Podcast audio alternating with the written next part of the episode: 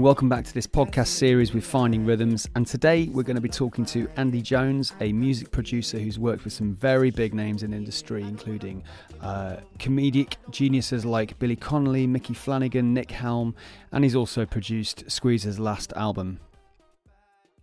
So, what are we talking about today? Is we're looking at the we're de- we're going to demystify recording and what recording when people say yeah i'm going in the studio what does that actually mean? Um, people have kind of like grand ideas of you know you've got like isolation booths and big glass screens and you've got riders and you've got a slab of you know lo- lots of drinks and blah blah blah.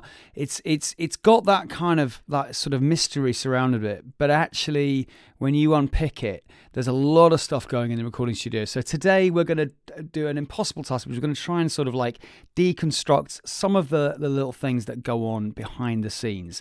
So I wanted to start by kind of asking you a little bit about the massive shift in the last 60 years in terms of recording. Where where have we got to now in terms of recording? Because it seems like everyone can everyone can record right? Everyone can get a microphone at home and absolutely yeah. I mean everyone can do it now. I mean the studio used to mean one thing and it used to mean you go as a band or a, a or an artist to a place and you record there and the place has been basically selected and it's like you know soundproofed and it's blah blah blah and it's this room and then over the years the idea of a workplace for being creative or doing music has changed and it gradually has evolved as technologies evolved, evolved really now now instead of uh, what I was going to say, the, the the studio is completely changed, but it hasn't really. What's happened is is you have more options.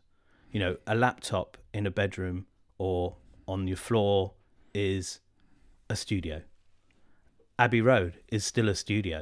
It hasn't gone away, you know. But so our our, our opportunities and the dem- it's something you've touched upon before. The the democratization of music has um you know vastly improved really you know the entry into it you used to have to go to a studio to do anything creative musically now you don't have to now you can do it wherever you want to. And people know this, but it's not one size fits all, you know. Um, is is the big is the big difference as well, or rather, one big sort of shift has been that because of we use that word democratizing, but basically means that everyone, most people can get their hands on a laptop and a microphone.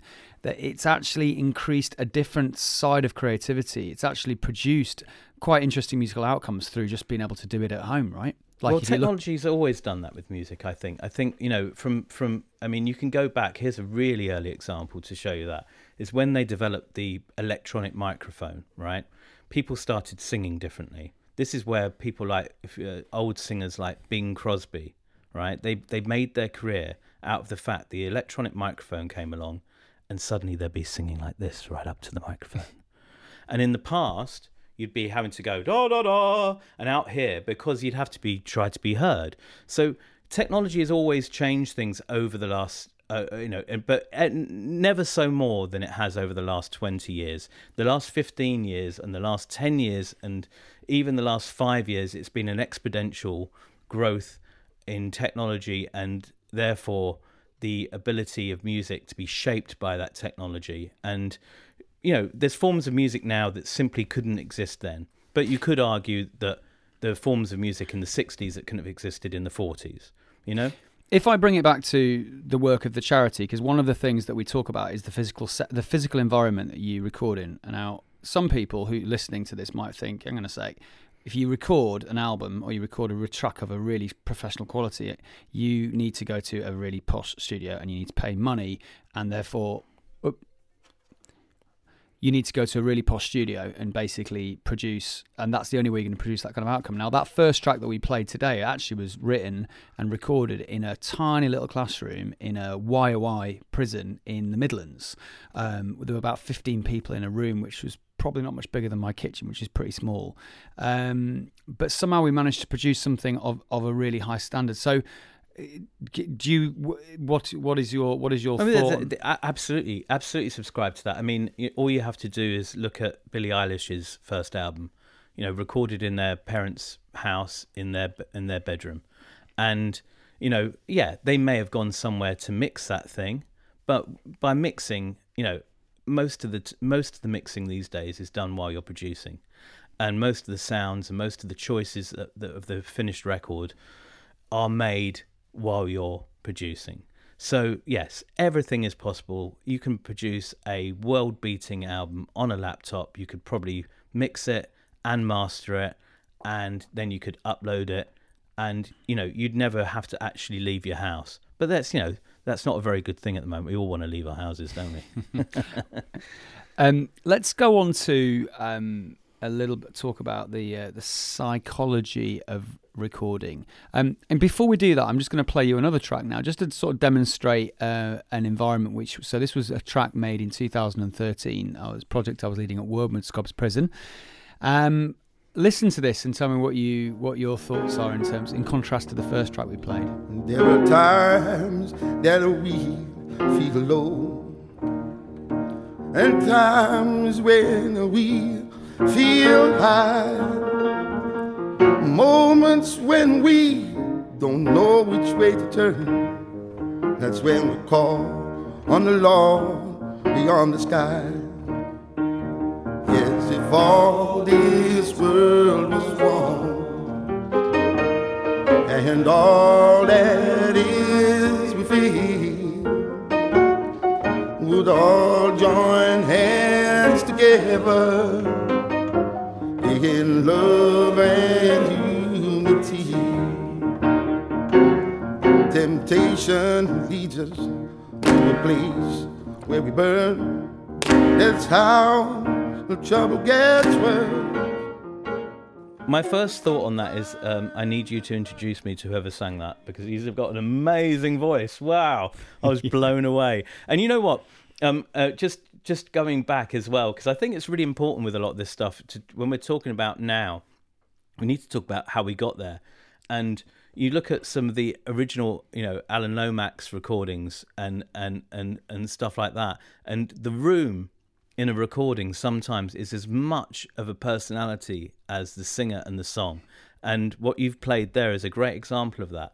You know, that room with that singer, with that song, you've got the perfect match, and the the, the three things march in lockstep together as a as a a, a great storytelling uh, feature of the of the finished uh, product. You know, the, I think the I love the idea of the room has a personality, and and therefore what comes out of it, what you produce, is sort of in line with with what that feeling is in the room. But you know what's really interesting for me, my memory of that was that he didn't really want to sing when he first came on on our course or workshop. He didn't want to actually, you know. Um, he, he, the idea of recording, particularly recording in a modern way, which would be like play the backing track, put the headphones on, and record his vocal on top. I, in separation, he wants to do it together with people around the piano, which I think is another. I guess it's another angle, right? How some people access how the confidence to be able to do that.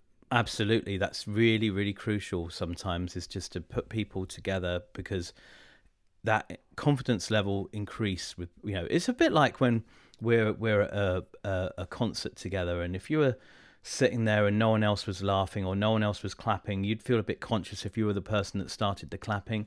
But when you're together in a group, you know we're herd animals in a way, and and being around a piano and having your friends joining in doing harmonies around you there gives you that confidence and it shows you the space you've got to perform as against them you know What's the um? So if we if we go to the second section of this, which is really looking at the sort of psychology, I, I don't want him to be like freaked out by the word psychology, but I mean what I mean by that is like the emotions of recording. What kind of what kind of emotions do you as a as a producer exp- see and identify, and how does one combat? How does one deal with them?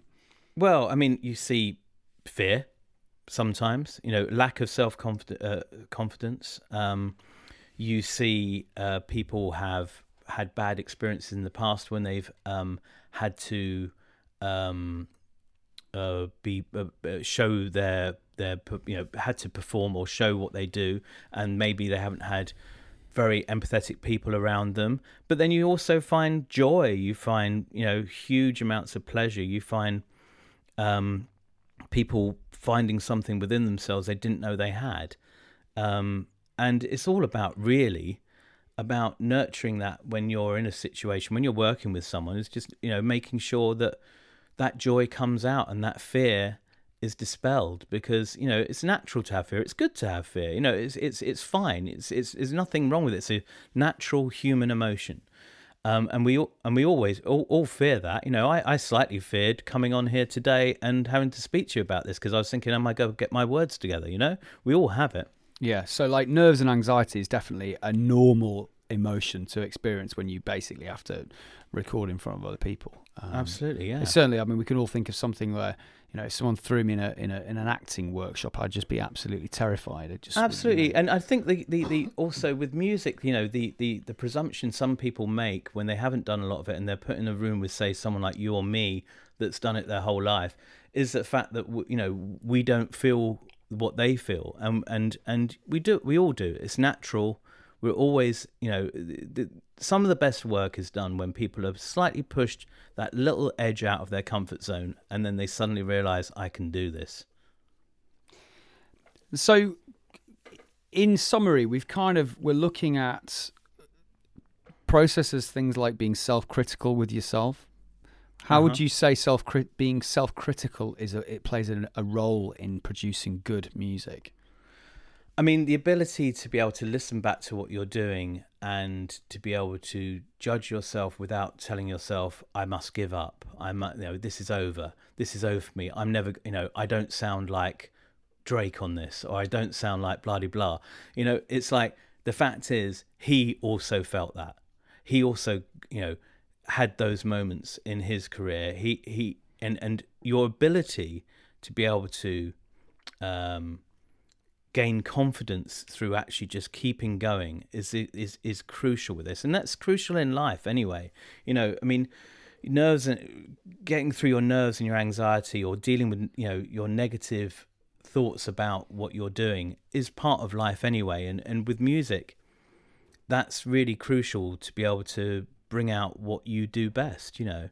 And anyone you know anyone everyone everyone inside them has got great ideas. It's just some of us are a little bit terrified of letting other people see those ideas because we don't want to be judged. Yeah, and and and that fear of judgment is something which in life outside music is is is present with everyone. And if you can do anything to combat that by doing something like music or something creative or sport or craft or or whatever you feel good at you know that will bleed into the rest of your life somehow you know mm. and you'll you'll approach the next thing that seems daunting and and be able to deal with it. That's why i find it quite inspiring when i work with people in the studio and they get over those bumps you know? Definitely, definitely. I mean, I can definitely relate to being in a situation back at school where you know, so that you know, I had this fear to put my hand up and to answer a question because I was so frightened about how stupid I'd look if I had completely missed the point because I wasn't tracking maybe everything that was it was being said in the class, you know. And I think there is there are these like intrinsic fears which I think you know getting over that and getting over that hump, um, it can lead to something beautiful. There's a nice quote actually um, that we use sometimes. Anything negative. This is by Kobe Bryant, the American basketball player. He says anything negative is an opportunity to rise, uh-huh yeah, which I really like. amazing. That you yeah know, it's yeah, like it's like take take that feeling that you've got of, of being too self-critical or negative thoughts that you have, and use use it to overcome that, which I think is a really um, powerful thing. Okay, so let's go on to the the next section, which is looking at the studio or this the environment of recording together as a group and seeing it as a, a place of work. Which I think, again, it's uh, real blurred lines when you're making music because you know people are like, oh, you're having a nice time, you're playing, you're making songs, and stuff. and it's true. You need to have a nice time. You need to have a good time. You need to be releasing endorphins, like you feel good, like when you go for a run or what have you. Um, but the but it's still an environment where there are certain things that need to be done in order to to kind of line all the elements up to basically produce a really good song, right?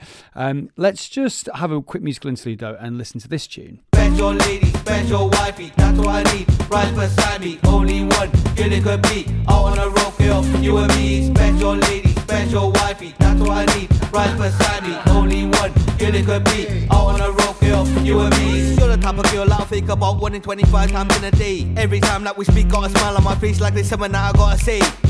I would have done anything just to make you smile.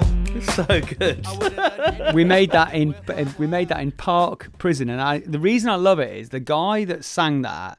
uh, he's, he's, I just want to make a song about my wifey. I'm like, cool, let's do it. And we just looped the same vocal phrase over at the beginning of it. But he was, he definitely had never recorded in his life before. But we had this environment where, and going back to exactly what we're saying, like that feeling in the room, all the support, all the kind of like yeah, you know what? Let's just get over. Let's just get over our fear of this. You know what? We've been given permission to do this. Let's give it a go. And actually, he had a great time on the mic, and he had everyone in the room absolutely cooking and vibing on that track. So you it's know, a banger. That's why he's It- just produced an absolute bang. That's such a great tune, Yeah. man. But he started with a really neat idea. He wanted to, you know, he wanted to sort of like make his girlfriend his wifey, and that was that was that was the thing that just he just he had to get that out. Yeah.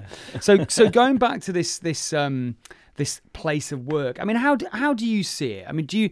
I mean, maybe I'm wrong. Maybe it isn't a place of work. Maybe it's just like hanging out and vibing. What what what's your take? it? Depends how you define work. You know, I don't know if you've ever had the feeling where you've been like playing a gig and you've had the best time of your life, and you're thinking, "Oh my god, you know, I feel a bit guilty that I'm actually getting paid for this, or I'm, I'm or I'm meant to be at work here, or you're in the studio, or and you know what the.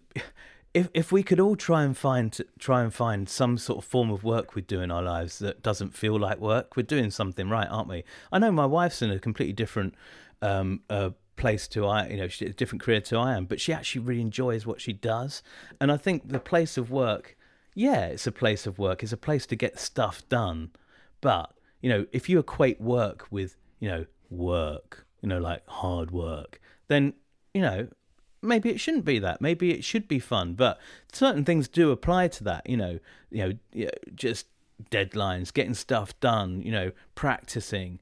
You know, uh, put putting in putting in the work in inverted commas. You know, um, is is all part of it. But that doesn't mean that's not fun. You know, you know that's that classic thing between vocations and work. You know, you know what what what do you call work? You know, I mean, you know, d- digging a deep hole in the rain is work. You know, but but being in the studio is is not. But I think the skills you pick up from being in the studio are transferable into other workspaces. You know, just like things like social skills about teaching people empathy, teaching people how to be critical of other people without destroying them with by saying it in the wrong way.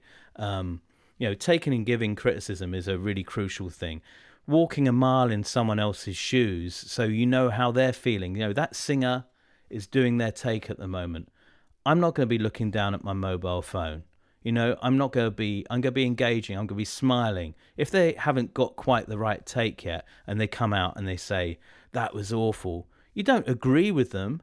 You just say, okay, do another one then if you want, you know? You're not saying, yeah, you're right, that was awful. You should really do another. You know, there's certain things of social skills in the workplace which are transferable to anything you end up doing in life, whether you end up, you know, I, I heard you say on another podcast you did, you know, we're not trying to make pop stars here. We're trying to just give people an outlet to make music and find what's inside them, you know, and and that's great. And what they'll find inside them, alongside the music they're creating, is they'll find in, the, what I find inside me is I find that I can be more empathetic to people because I've I've made music my whole life.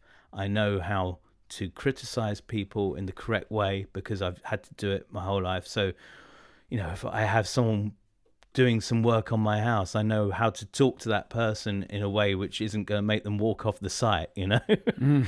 you know, they're, they're important things. That, and, and in that aspect, it is a workplace. You know, it's a workplace as far as you have to be a certain amount of professionalism about what you do, alongside having a really good time making music and you know feeling great about the fact you're creating. You know. Yeah, and we're not we're not allowed to talk about Phil Spector.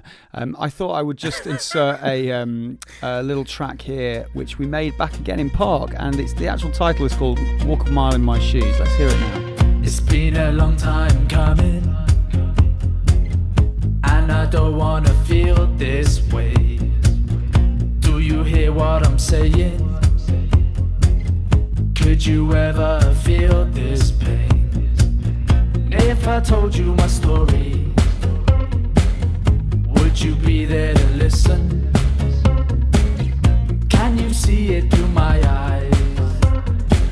Or have you got tunnel vision. Would you walk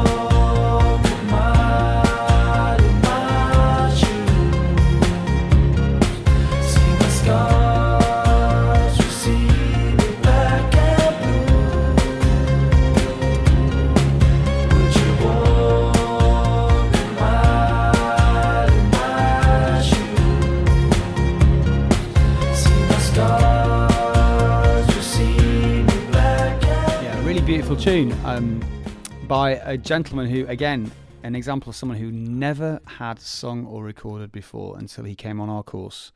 And combined with the support in the room and all the good feeling that we had, he was happy to sing that song. And he really wanted to write those lyrics. He really wanted to share that story. Fantastic, great job he did as well. It's funny enough, actually. There's um, the the, the I, I actually got the uh, the uh, original terminology of walking a mile in someone's shoes. The first time I'd heard that phrase was in a song. It was a uh, old old gospel song by Clara Ward called "Walk a Mile in My Shoes." And when I first heard that, I was like, "That's what that." It, it, you know, when you're like sort of eleven or twelve or something like that, I was like, "Oh yeah, yeah, yeah. I see what she's saying there. I see, like, yeah." And, I, and I've got to do that. I've got to make sure in life I do that. And it was, you know, it's, these are big things. You know, they're big things to be able to just walk a mile in that other person's shoes, you know, and you can do that whether you're being creative or whatever you're doing, you know. Uh, these are, you know, I, we're going deep here, I know, but but you know, it all comes back to life as well as music, you know. Definitely. I mean, and this is, I think this is something that within the sort of Finding Rhythms workshop, one of the things we really try to explore is this transferable skills. And, you know, if you're not aware, we, we run a Prince's Trust Award where we run it alongside the actual music making. So, and, the, and it's, it's an award in basically employability skills and, and teamwork. And I think, and it all because it all comes out if you do the if you do the job properly, if you take the discipline and time out to do to make something really properly, you will inevitably you will have to look at some of those key social skills. I wanted to ask you those. A turn of phrase that has been used is about the blind alley. Can you tell me about the blind alley? What what's all that about? Well, this is more about when you're producing someone, really, or or eh, actually no, it's not just if you're in my seat. It's about allowing people to explore what they want to do creatively, and being able to to to show them when they've gone down a blind alley. Now, the blind alley being, you know, for try eight or nine different different examples of this, but the the one example I would give is you know a vocalist is trying to sing a song in a particularly a certain way that you know their voice is not particularly suited to. So they you let them do it. You let them go down there. You let them go down there and things aren't working out great and they're getting frustrated. At that point there, you pull them back from that blind alley and you say, "Look, you know, we've we've explored there. We've we've seen what happens down there. Nothing good but happened by going down that alley. You know, it didn't get us to our destination we wanted. And then you guide them to another try another road. It might be the road you already had in mind, but the important thing with all this is is you have to let people go down a few blind alleys to be able to to be able to learn where they should be going and you know in, unless you do that they'll all be always in, the back of their mind i should have gone down that alley. I should have gone down there. And it's really my my job as a producer is to manage that because normally with what i'm doing there's you know a time constraint. There's there's a certain amount of uh, sometimes a budgetary constraint um, and in fact there's always a budgetary constraint constraint. But um um and so it's uh, how you let people explore without necessarily getting lost you know Yeah, it's a really imp- it's such an important conversation to have between and and but it says also about trust. You've got to trust each other. You you you both have to artist producer. You have to trust in the process that something quite extraordinary might come out of that blind alley. If you but if you don't go if you don't look down there, you'll never come up with anything really I have extraordinary. I have been so surprised, and I constantly am surprised by me assuming someone's going down a blind alley, and you know what? About fifty percent of the time, I think, thank God I didn't say anything because they've gone down it and they've completely surprised me, and suddenly they've come up with gold because everyone's brains work in a different way. The worst thing you can do as a producer is to get overly confident about the process yourself and you know I know how to make records. I know how this should go. I know what this should do. And therefore, when that artist starts going down anyway off my little roadmap I've got, I'll pull them straight back. No, no, no. That's not the way it works. That's not it works. it's not the way it works. And you know, you've got to have you've got to have the lack of ego to realize you don't know it all, and you never will know it all. You know, and, and that's quite joyous actually to think that actually, you know, until the day we drop off this place, we'll never know it all. We'll always be surprised by someone else's creativity. I think this brings us on nicely to the relationship between the producer and the artist, and to understand how, you know, if we put it in the context of a finding rhythms workshop, the one thing that we want to do as the people going in there, the professionals going in, is to produce really good music because we want to obviously show, you know, showcase how fantastic some of the music is that we've produced. So um, it's in everybody's interest to try to invest into that space, and therefore both coming at the same thing with a bit of vulnerability and a bit of honesty is precisely what leads to that creative relationship. Um, which I think in previous podcasts we've talked about more, you know, as outsiders perceive music and music teaching or education, they kind of it can become quite hierarchical, and it's not always the best forum for creative expression. Whereas this kind of equality between producer and artist, that relationship is a really key factor in the outcome that you produce.